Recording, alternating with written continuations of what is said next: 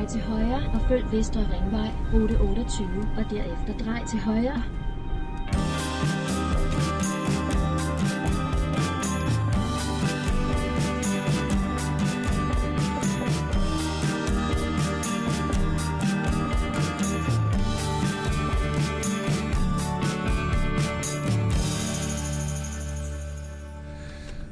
Didakter er på vej til Fredericia til den konference, der hedder Webit, som bliver afholdt af Lær IT. Det er dem med skoletube. Det er en konference, der hvert år bliver afholdt for en 300-400 lærere, læringsvejledere, konsulenter og PLC-medarbejdere. Noget af det, det skal handle om i år, det er multimodale tekster. Det er John Klistner, som er formand for IT-vejlederforeningen, og Uffe Lyngdal Sørensen fra Lær IT, der skal tale om det. Og øhm, vi har så fået lov til at øh, lave et afsluttende interview på scenen øh, for et publikum, hvor vi skal øh, spørge lidt ind til det her med det her begreb omkring multimodalitet og snakke med de to herrer omkring det. 500 meter. Tag tredje frakørsel i rundkørslen og bliv på Vestre Ringvej, rute 28. Og Jeg sidder her i bilen sammen med Esben Nergaard, som er læremiddelskonsulent hos Alinia. Og Esben, øh, du skal også med på konference i dag, og du skal ligesom ud og snakke med folk, lærerne. Ja, det skal jeg. Og det glæder mig rigtig meget til. Det er en af de tidspunkter på året. Øh, heldigvis er der flere af dem, hvor vi får øh, mulighed for at komme ud og snakke med de mange aktører, der er. I går der snakkede med Rasmus Fink Lorentzen, der er lektor i dansk og arbejder ved Læreruddannelsen i Aarhus. Han har en Ph.D. i IT-didaktik, og han ved rigtig meget omkring øh, det her med multimodale tekster. Jeg spurgte lidt ind til, øh, hvad det er for nogle udfordringer, der er forbundet med øh, arbejde med multimodale tekster i skolen. Mit navn er Rasmus Fink Lorentzen. Jeg er lektor i dansk og ansat i læreruddannelsen i Aarhus, og så har jeg en Ph.D. i IT-didaktik. Jeg har forsket en del i, øh, hvordan øh, multimodale tekster er et nyt tekstbegreb, som øh, forandrer den måde, vi arbejder med tekster på i dansk fag. Der er forskere, der taler om, at det multimodale tekstbegreb sådan er et, et paradigmeskift, øh, og det kan man selvfølgelig diskutere, øh, hvor stor en betydning det er. Men noget af det, jeg arbejder med, det er, øh, hvordan man øh, didaktisk kan inddrage multimodale tekster i undervisningen i både læreruddannelsen og selvfølgelig også helt konkret i øh, skolernes praksis. Øh, multimodale tekster øh, definerer jeg som øh, tekster, der består af flere forskellige modaliteter. Og øh, modaliteter, det er forskellige øh, udtryksformer. Øh, og sådan nogle udtryksformer, de er betinget af det kulturelle og det sociale. Det kan være, når det kommer til multimodale tekster, være alt lige fra farver til skrifttegn til øh, øh layout til hyperlinks, øh, forskellige øh, modaliteter, som er betydningsbærende. Pointen med multimodale tekster er, at øh, multimodale tekster kommunikerer som øh, et samlet udtryk. Altså at modaliteterne i det øjeblik, de bliver sat sammen. Multi betyder jo mange, og modalitet betyder måde. Så man kan sige, at en multimodal tekst er en mange-mådet tekst. Og en mange-mådet tekst øh, opnår sit udtryk i kraft af modaliteterne. Og øh, det betyder, at mange multimodale tekster er sat sammen på nye, originale måder og udtrykker sig på og skal forstås på måder, øh, som vi ikke lige har set før, og som måske er meget betinget af den måde, de bliver brugt øh, kulturelt og socialt. Rasmus, tre udfordringer ved at arbejde med øh, multimodale tekster i skolen. Jamen, hvis jeg skal pege på tre udfordringer i forhold til at arbejde med multimodale tekster i skolen, så øh, må det først og fremmest være, at multimodale tekster ikke har den samme kulturelle status som øh, traditionelle tekster. Så vil det være, at øh, vi mangler et operationelt fagsprog omkring øh, multimodale tekster, når vi skal arbejde med dem. Og endelig så øh, ser jeg også en tendens til, at vi undervurderer betydningen af kommunikation øh, ved hjælp af multimodale tekster. Og den første udfordring, altså multimodale teksters manglende kulturelle status, har noget at gøre med, at uh, multimodale tekster jo i vidt omfang bruges af øh, alle mennesker i samfundet, og i særdeleshed også af børn og unge. Men øh, skolen hviler jo på en kulturhistorisk øh, tradition og kultur, hvor skriftsproget og det mundtlige sprog, så at sige, er de dominerende modaliteter, fordi de har mange år på banen. Og vi har masser af måder at, øh, at undervise i de to modaliteter på. Hvorimod øh, de, multimodale, de multimodale tekster, som de for eksempel øh, findes på nettet eller de sociale medier, jo ikke har den samme kulturelle status. Øh, for mange børn og unge, der har multimodale tekster en høj øh, social status, hvis man kigger på den måde, man udveksler og kommunikerer på, øh, for eksempel på Snapchat, eller ved hjælp af giffer eller memer. Så øh, er multimodale tekster jo en øh, kommunikationsform, øh, som er gangbar og tæller på lige fod med skrift og øh, det, øh, det mundtlige sprog. Men det gør det ikke i skolen. Og så længe det ikke har den samme kulturelle status, så øh, fylder de multimodale tekster heller ikke øh, på samme måde i den måde, vi for eksempel øh, laver afgangsprøver på i skolen. Eller, øh, jeg, jeg ved godt, de er selvfølgelig øh, i, i langt højere grad repræsenteret i de forenklede fællesmål for danskfaget, men øh, det er stadigvæk ikke, øh, hvad skal man sige, øh, en, en, de er stadigvæk ikke dominerende på samme måde, som, som de øvrige modaliteter, jeg har nævnt. Den anden udfordring øh, handler om, at når vi underviser i multimodale tekster, øh, når lærerne skal arbejde med det sammen med eleverne, så øh, mangler de et sprog til at beskrive, hvordan modaliteter øh, spiller sammen. Og det har noget at gøre med, at modaliteter har jo vidt forskellige affordans. Affordans det er sådan et begreb, der oprindeligt kommer fra psykologien og handler om, øh, hvilken, øh, hvad ting er egner sig til. Øh, og for eksempel så er øh, farver øh, måske øh, egnet til at udtrykke stemninger og følelser, og musik det samme, mens øh, skriftsproget øh, egner sig til at udtrykke øh, tidslige øh, forløb. Man kan fx tale om, hvad man lavede i går, og hvad man har tænkt sig at lave om i morgen. Det er svært at vise ved hjælp af et billede.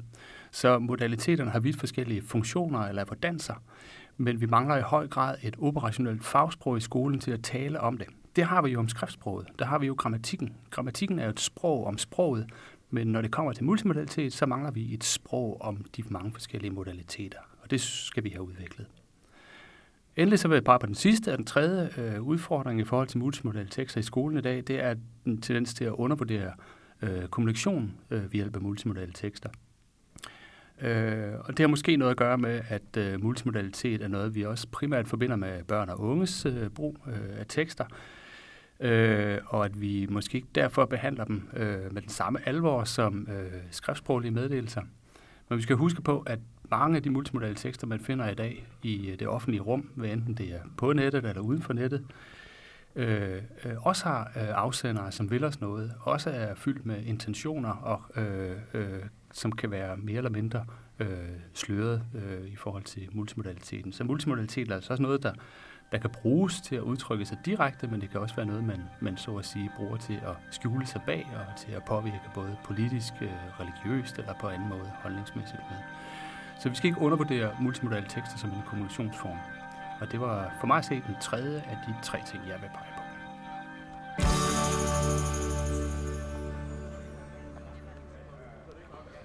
Så er vi ankommet her til Messecentret i Fredericia, hvor der allerede er ved at komme rigtig mange mennesker til det her webarrangement.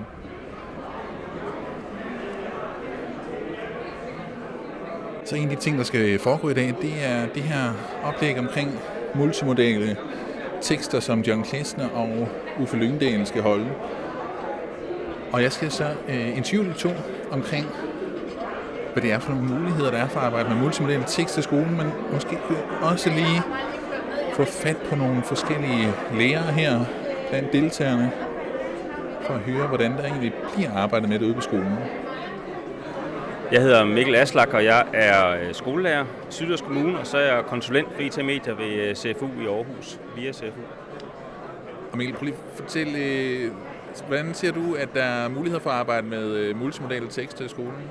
Jeg bruger det i rigtig mange forskellige sammenhænge. Øhm, bearbejdning af viden, af konkret faglig viden i naturfagene for eksempel. Lav øh, forskellige digitale produktioner henover noget, vi har arbejdet med. Jeg bruger det også selv til at, øh, til at fortælle om viden, laver selv øh, forskellige digitale produktioner til eleverne. Øhm, så det kan være i alle mulige forskellige faser af undervisningen og i forskellige øh, sammenhænge. Altså øh, ser man på, hvad eleverne de omgiver sig med øh, alle mulige andre steder, så er det jo langt højere grad alle mulige multimodale tekster, end det er klassiske gammeldags tekster. Øhm, Så det er noget, der, øh, der bør og, øh, og vil indgå mere og mere i øh, stort set alle sammenhænge i undervisningen. Jeg hedder Lisbeth Thue, og jeg er læringskonsulent i Aarhus Kommune på Center for Læring. Og Lisbeth, multimodale tekster, det må være noget, øh, du støder meget på i dit arbejde. Ser du nogen, øh, eller hvilke muligheder er der for at arbejde med multimodale, det multimodale tekstudtryk i skolen? Jamen, øh, uh, multimodale tekster, de er jo bare altiders, fordi uh, der til gode ser man jo børn og mennesker i det hele taget med alle mulige former for øh, ja, både øh, visuelle og auditive og øh, ja, altså, vi er jo forskellige som mennesker, så der er jo nogen, der er rigtig dygtige til at, og, øhm, at se frem for at læse, og andre de er rigtig dygtige til at læse frem for at se. Ja. Så det her kombinerede udtryk af flere udtryksformer, det er faktisk noget, som der er en anden form for differentiering i, synes du? Det er der i høj grad. Det er der jo også i alle former for lærebøger i dag hvor at man øh, både har tekst og foto, som vi har været vant til med undertekst og brødtekst, men også at man har QR-koder, som øh, for eksempel, øh, hvor der er små videoklip, og det er der jo også i små letlæsningsbøger helt ned til ja, anden, tredje klasse. Jeg hedder Kim og arbejder på Vejgaard Skole i Aalborg. Senere i dag, så kommer der et oplæg omkring det at bruge øh, multimodale tekster i undervisningen. Er det noget, som øh, du har erfaringer med?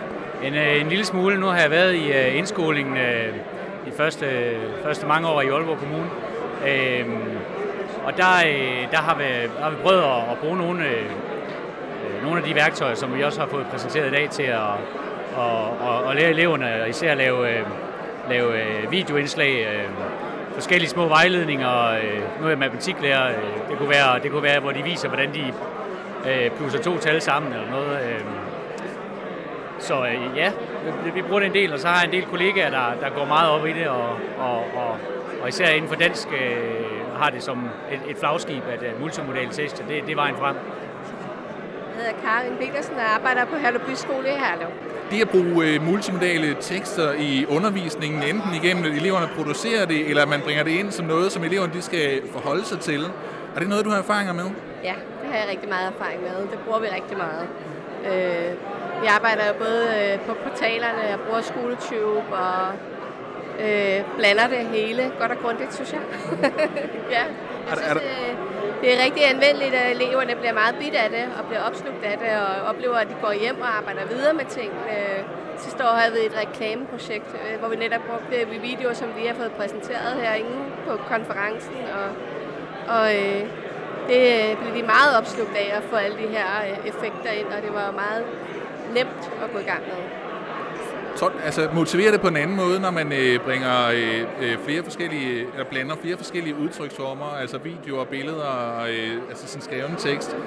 Er der en anden motivation i at bruge multimodale tekster i undervisningen? Ja, det er der ikke nogen tvivl om. Det er der helt sikkert. Og, og du rammer også meget bredt, altså både dem, som er visuelle og auditive, og som har lyst til at fordybe sig, og sådan. Jeg synes, man, øh, man rammer hele vejen rundt faktisk. Ikke? Jeg hedder Pernille Helund, og jeg er dansklærer på Saber Kosterskolen, og øh, underviser også i øh, biologi og idræt, og så er jeg læringsvejleder. Multimodale tekster, det skal vi høre lidt om senere i dag, hvordan det kan bringes til spil i undervisningen. Hvilke erfaringer har du med det? Jamen, øh, vi har, øh, altså jeg er i udskolingen, og der, øh, der bruger vi det i forhold til graphic novels, for eksempel. Øh, og så skal vi jo forberede vores elever på øh, den øh, kære læseprøve, de skal til i 9. Og der er altid den første øh, prøvetekst der, det er en multimodal tekst. For eksempel en øh, avisartikel, eller hvor de skal læse grafer og billeder og så videre. Så vi bruger det sådan rimelig, synes jeg. I er ved at nå til den del nu her, hvor at øh, John Klesner og Uffe Lyngdal skal præsentere øh, nogle ting omkring multimodale tekster, og jeg synes, at man kan nå at fange dem begge to, inden de går på, så vi lige kan få snakket om, hvordan det skal til at foregå. John Klesner fra øh, Favrskov Kommune og øh, Uffe Lyngdal fra Lærer IT. Senere i dag der skal vi øh, lave et øh, indslag sammen omkring multimodale tekster. John Klesner, hvad er det for et fokus, du synes, der mangler på multimodale tekster ude på skolerne? Jamen, øh, der mangler, at børnene kan producere nogle øh, sammenhængende tekster, der er båret af en systematik og ikke en øh, tilfældighed. Og øh, vi vil give børnene mulighed for at lave de her tekster, således at der kommer et godt sammenhængende budskab. Og så vil vi samtidig give dem mulighed for at øh, publicere dem i børnenes helt eget bibliotek. Og når noget skal ud til alle i, øh, i, i kongeriget Danmark, så skal det jo kvalitetssikres på en eller anden måde. Og øh, det har vi så lagt nogle værktøjer ind, således at børnene kan støttes i selve produktionsprocessen, men også sikre, at når det bliver udgivet på deres eget bibliotek, at så kan vi som skole øh, stå inden for, at informationen sikkert er helt i orden. Og det her med at få udgivet multimodale tekster, det kunne man godt forestille sig var en udfordring, men øh, Uffe Lyngdal, det er ikke, øh, det vil du ikke altid påstå, når man for eksempel bruger sådan en øh, platform, som øh, du er med til at tilbyde med SkoleTube. Nej, det skulle være forholdsvis til at gå til på SkoleTube.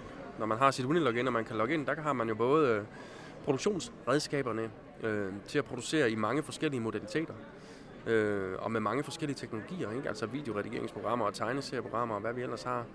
Øh, og man har også en distributionsmulighed. Man kan lægge det på SkoleTube, og så kan man dele det i, øh, klassekanaler, eller man kan sågar tage sin multimodale produktion, og så øh, gøre den til en del af en, en øh, webavis, eller en, øh, en blogside, eller hvad har vi over på øh, Skoleblog, som også er en del af dit øh, øh, SkoleTube-abonnement. Tror du, at det er svært for lærerne at omfavne det her? Det er noget, som mange elever de øh, gør tit. Altså, de bruger Snapchat eller andre tjenester, hvor man blander de her forskellige modaliteter. Hvad, øh, hvad er dit indtryk af det, Uffe? Ja, mit, mit indtryk er, at øh, eleverne har forholdsvis nemt ved at tilgå teknologierne, og forholdsvis måske nemt ved at sætte sig ned og gå i gang med at arbejde med dem, men det, de får ud af det, er ikke altid øh, særlig godt, for at sige det lige ud. Altså, og der tror jeg, at læreren savner nogle arbejdsredskaber til at kunne kvalitetssikre de her multimodale produktioner, som øh, man kan sætte eleverne i gang med at skabe på skoletub forholdsvis nemt.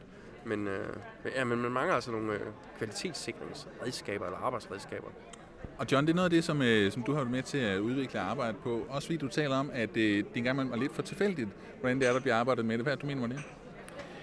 Jamen, lærerne har simpelthen ikke de nødvendige forudsætninger for at arbejde med, med, med, med den her genre. Øh, det gælder både forståelsen for styrkerne ved de forskellige modaliteter, men, men øh, altså, kvad deres uddannelse eller mangel på samme, så, så er det svært at øh, få den kvalitet ind i forhold til de her undervisere, eller i, i forhold til det, den her genre, som, som er en forudsætning for, at eleverne de kan øh, kommunikere, også uden for skolens væge, hvor der kommunikeres multimodalt. Tusind tak skal I have. Vi går på scenen lige om lidt. Yes.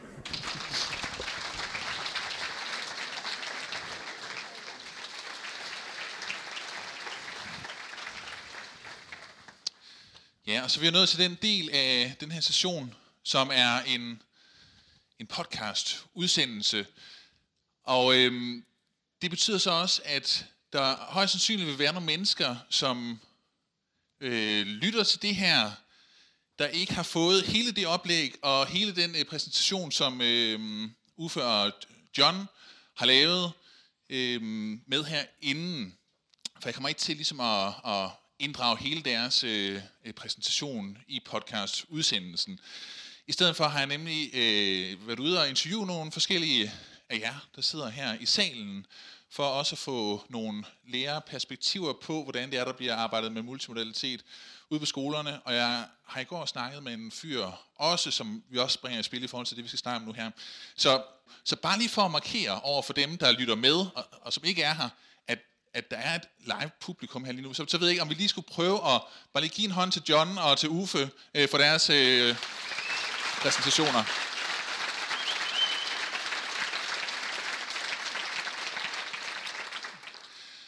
Godt. Og lad os så prøve at, lige at, at tale lidt mere om, omkring øh, alt det her med multimodalitet. I går der øh, mødtes jeg i Aarhus med øh, en fyr, der hedder Rasmus Fink Lorentzen, som er lektor ved læreruddannelsen i Aarhus, og øh, som øh, har en Ph.D. i øh, IT-didaktik. Og han har forsket en hel del i det her med multimodalitet og i brugen af multimodale tekster. Jeg spurgte ham om øh, tre udfordringer til det at arbejde, eller i forhold til at arbejde med multimodale tekster i skolen. Og de udfordringer vil jeg nu også præsentere over for øh, Uffe og John her, og få dem til at forholde sig til det øh, på baggrund af det, de har talt om her. Lytterne, der lytter med, de har hørt dem, øh, når vi når hertil i podcast-udsendelsen. Så der har de så en fordel. Måske er det jer i morgen. Så, men øh, noget af det, som øh, Rasmus han øh, øh, tog frem som, øh, en af, eller som den første udfordring, det er simpelthen, at øh, vi i skolen, i skolen der har øh, multimodale tekster ikke den, øh, den samme status som øh, traditionelle tekster, altså som det, som det skrevne sprog og det, og det talte sprog.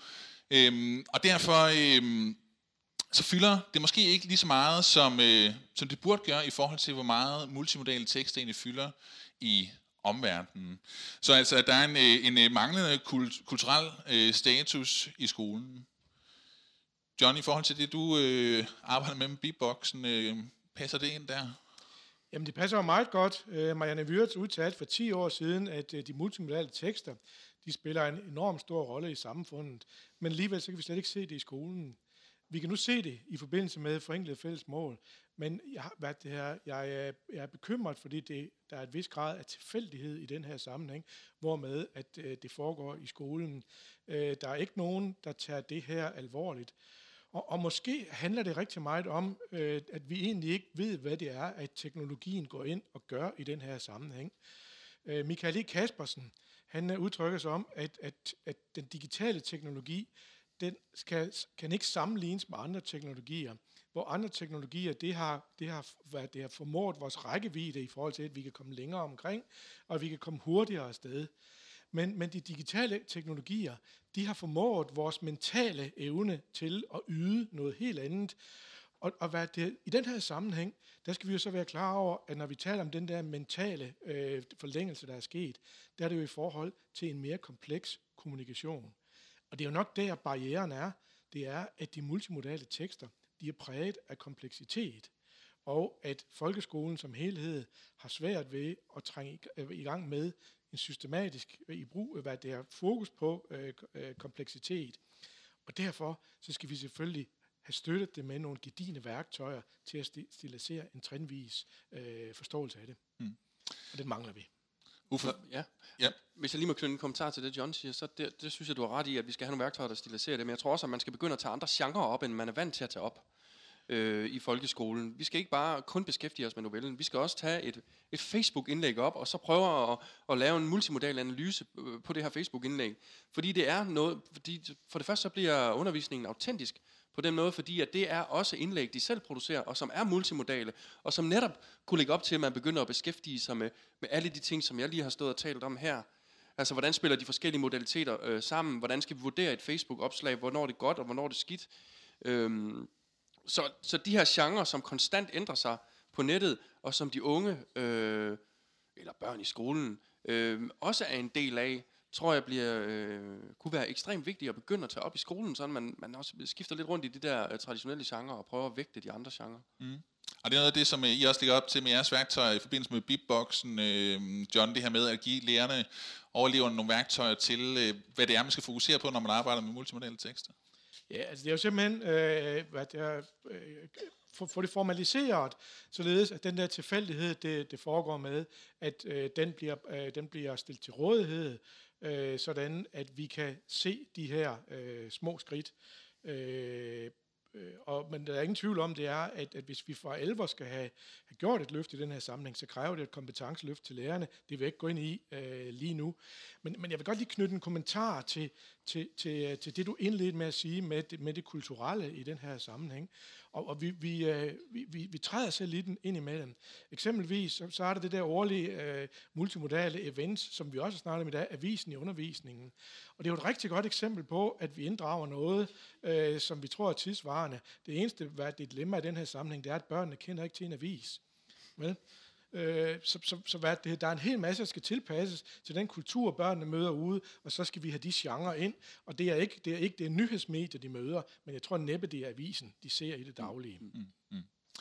Jeg vil lige sige, øh, I må meget gerne, øh, jer der sidder her i salen nu og lytter med, hvis der er nogen af jer, der har kommentarer eller spørgsmål i forbindelse med det, vi snakker om her, så må I gerne markere, og så vil øh, lære IT's hurtigste mand, Peter Litt, øh, komme rendende ned til jer med en øh, mikrofon, som ligger derovre, Peter, kan se. Øh, så øh, hvis der er nogen, der sådan, øh, tænker, jeg, jeg kunne egentlig godt lige tænke mig at, at blande mig, øh, så, så er I meget velkommen til det, og så egentlig bare lige markere, og så holder jeg øje med, om Peter lige pludselig står et sted, nede i blandt jer, der sidder her. Den, øh, den anden udfordring, som øh, Rasmus øh, Fink Lorentzen, han, øh, han, øh, han, han, han øh, tog op, det er, at vi mangler et øh, operationelt fagsprog i forhold til at arbejde med øh, multimodale tekster i skolen. Altså, at vi mangler et simpelthen et, et, et, et sprog til at kunne tale om det, ligesom vi kan tale om skriftsproget igennem øh, brugen af grammatikken, så, øh, så mangler vi øh, nogle øh, begreber for egentlig at, at sætte ord på, hvad er det, der sker, når vi begynder at tage billeder og lyd og video osv. og sætte det sammen. Øh, Uffe, hvad tænker du om... Øh Jamen, jamen, det tænker jeg rigtigt, at, øh, at, at vi mangler et fagsprog. Øhm, men jeg tænker også, at det, at det fagsprog kan man hente andre steder fra, og måske også prøve at trække ind i skolen for at prøve at få nogle øh, fagtermer på, hvad der sker, når man kombinerer et billede med noget tekst øh, i, en, i en multimodal produktion på nettet. Øh, men jeg tænker også noget andet. Der er nogle kompetencer, som vi allerede besidder. Fordi hvis vi begynder at beskæftige sig med modaliteterne, og det er jo det, er jo det der er hele pointen med modaliteterne, det er, at de genrer, vi snakker om lige før, de er meget flygtige, de opstår og forsvinder hele tiden, men modaliteterne, dem kender vi faktisk allerede rigtig mange af os. Altså, vi ved jo godt, hvordan man taler, hvordan man skriver, hvordan man tager et billede. Og vi har kigget på billeder i lang tid, så vi har en masse derfra, vi sagtens vi, vi kunne tage med ind. Det, der bare er nyt, det er, at vi ved måske ikke så meget om, hvad der sker, når man kombinerer mm. de her forskellige modaliteter øh, i sådan en stor multimodal tekst, som øh, for eksempel en webavis er, eller, eller en hjemmeside kan være. Mm. Det tror jeg, vi mangler et fagsprog til, øh, og, en, og en villighed til at tage et nyt sprog til os. Altså, da alle de her læremidler kom på banen, der skrev øh, Jens Jørgen Hansen jo den her bog om, om de her digitale læremidler. Læremiddellandskabet, tror jeg, den hed. Men når jeg så bevæger mig rundt, og nu er det så, fordi det er mit hjertebarn med et pædagogisk læringscenter, så er, det, så er det ikke ret tit, jeg hører en medarbejder på et pædagogisk læringscenter i tale det her som et funktionelt læremiddel, eller, eller hvad han nu ellers prøvede at appellere til, at vi skulle bruge af, af nye fagtermer om de nye genrer, der opstod. Hmm. Øhm, og jeg, jeg kan ikke svare dig på, hvad udfordringen er, men... men øh, noget, eller, ja.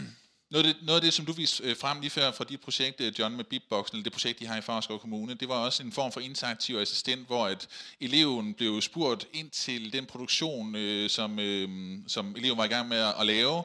Altså, er der tænkt over, hvordan billedet er beskåret? Er der, øh, er der stavefejl? Er, øh, er rettighederne på plads i forhold til den her lydfil? Og så videre. Det er nogle spørgsmål, der går ind og forholder sig til øh, de her forskellige modaliteter på en måde, som man også vil gøre, hvis man bare øh, var i gang med en billedanalyse i sig selv. Har, tænker I over det her med, at, at det også bliver kombineret? Altså, at, altså er der spørgsmål, der, peger, der, der går på, hvad sker der, når du bruger det her billede sammen med det her stykke tekst? Ja, Altså det var bare lige for at starte i det enkle. Hvis vi ryger længere ned i analysen, så er der også eksempler på, hvad der sker, når vi parer tekst med, øh, med stregtegninger.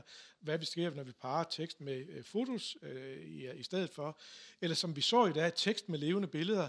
Jeg ved ikke, om nogen bemærkede, at, øh, at den her øh, elevvideo, vi så om øh, fairy tales, at øh, dengang, at, at der kører løbetekster, at det er faktisk rigtig svært at, at følge de løbetekster, samtidig med, at vi kan følge, hvad de her elever de siger på engelsk.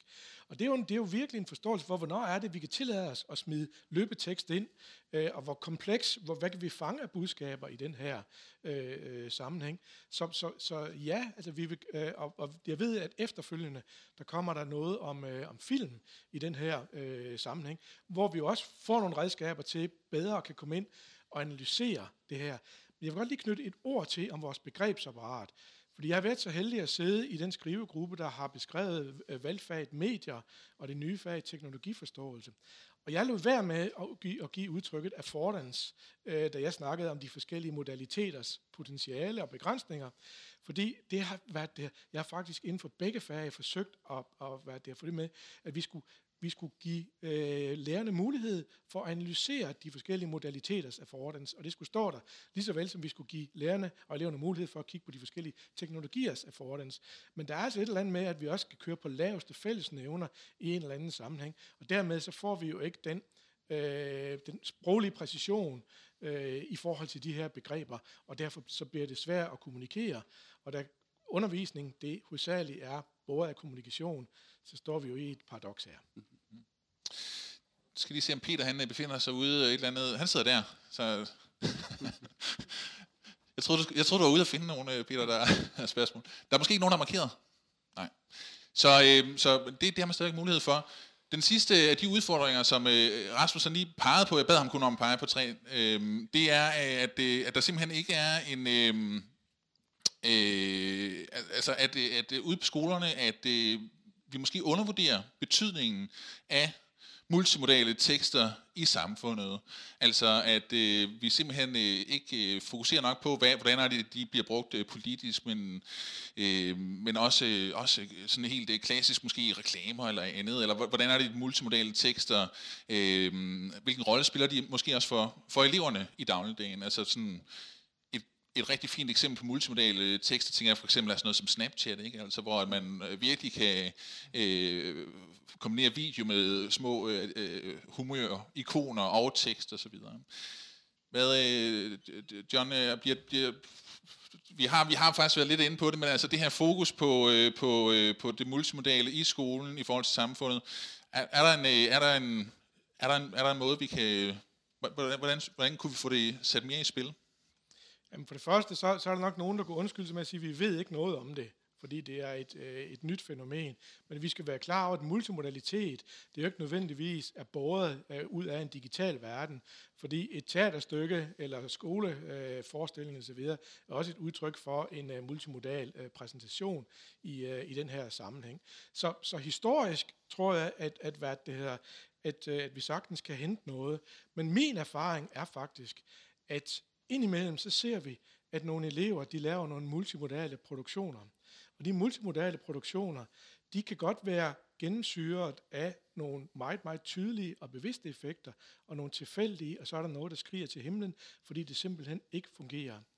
Men hvis vi sammenligner, hvad, at hvis vi tager en, en, en moderne spillefilm, og den kompleksitet, der er i den, og så ser på en film, som nogle elever kan lave, så øh, er mit budskab, det er, at, at, at gode gamle øh, Birgitte Tufte, hun havde jo sin zigzag-model, hvor at man altid skal tage udgangspunkt i børnenes produktioner, og så opbygge et begrebsapparat ved at sammenligne med, med professionelle produktioner, for at få produktion og analyse til at hænge sammen. Og, og min erfaring er, at ved at tage udgangspunkt i børneproduktioner, og så hæfte begreberne på det, de gør, fordi man også kan få en snak med forfatterne om, hvad tænker de, når de anvender forskellige modaliteter i den her sammenhæng? Er der præget af tilfældighed, eller hvad er det, de vil opnå i den her sammenhæng? Og den mulighed, den har vi faktisk for at komme i dialog med dem, og så kan vi så prøve effektivt at systematisere det, og kigge øh, over på, øh, på det andet. Så mit budskab, det er, zigzag og så børneproduktion som udgangspunkt, så er vi godt øh, på vej et langt stykke hen ad vejen. Jeg vil lige knytte en kommentar til det, du nævner. Nu nævner du selv Snapchat. Altså Snapchat er jo et rigtig godt eksempel på, hvordan de genrer, der er på nettet, hele tiden forandrer sig, og der hele tiden opstår nye genrer. Og jeg, jeg tror ikke, at man skal anlægge et skolesystem på, at man forsøger at følge med i alle genrerne. Der synes jeg mere, man skal knytte sig til modaliteterne, fordi det er det, der er mere hold i, mere vedblivende. Men øhm, der opstår genre hele tiden, og også genre, som man måske, hvis man er dansklærer, ikke er bevidste om eksisterer på nettet, men som måske er, at, at, at, at det har man faktisk indblik i som elev, der sidder nede i klasseværelset. Så kunne man jo godt måske bede dem om at fremlægge den her nye genre. Altså, hvad er Snapchat for eksempel? Mm. Og så gå i gang med at analysere den her genre, også med de her modalitetsbegreber, øh, som vi nu har snakket om her. Altså, hvordan spiller lyd sammen med billeder, og hvordan spiller det sammen, hvis du putter et klistermærke ind her, og så videre. Hvorfor virker det, hvorfor virker det ikke? Mm. Flere af de lærere, som jeg talte med øh, i pausen herinde omkring, øh, altså de lærere, der sidder her i salen nu her og spurgte ind til, øh, hvad er det, hvordan er det, det bliver arbejdet med det ude på skolerne, peger meget på det her med, at øh, nogle af de øh, kvaliteter, der er ved at bringe multimodale tekster ind i undervisningen, det kan være den motivation, øh, som man så oplever ved eleverne, når man skal arbejde med en tekst, der ikke bare er skrevet, øh, men øh, som også har andre elementer i sig, men også når eleverne selv skal producere det. Altså at der er en, en anden form for, for motivation. Er det, øh, er, det, det, er jo, det er jo noget, som du har arbejdet med længe, Uffe, med, med skoletube, altså at bringe de her ting i spil. Er, er skoletube, er det, er det det gode værktøj til... Nu står vi på en skoletube med, så spørger men, skoletube, er det, hvordan, hvordan, øh, hvordan, altså, hvordan, hvordan er det, at skoletube er et godt værktøj til at arbejde med det her? Ja, med Skoletube, der har du i hvert fald alle øh, værktøjerne, alle teknologier til rådighed for at kunne skabe mening på lige præcis den måde, som du har lyst til. Altså, du har virkelig mulighed for at eksternalisere de tanker, du har inde i hovedet, øh, ved hjælp af de modaliteter eller, eller teknologier, som du har lyst til at vælge, og som passer til det budskab, du skal levere. Der er der jo, øh, der er jo fyldt helt op på alle rækker med alle de værktøjer, vi har der.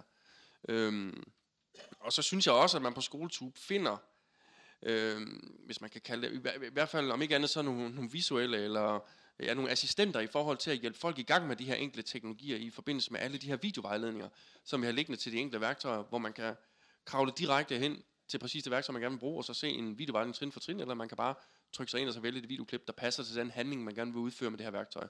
Og så synes jeg faktisk også, at vi har gjort noget genialt på øh, SkoleTube Guide henvendt til læreren, hvor vi har oprettet en ny form for øh, visuelle assistenter, eller virtuelle assistenter i form af vores orange links, som man finder inde øh, på vores inspirationsforløb, hvor, man selvfølgelig, hvor vi også, det er jo også en multimodal tekst, hvor man både har video og almindelig tekst blandet med, øh, med hinanden. Øh, men, der, men der finder man faktisk øh, den hjælp lige præcis, når man skal bruge den, hvis man har brug for den.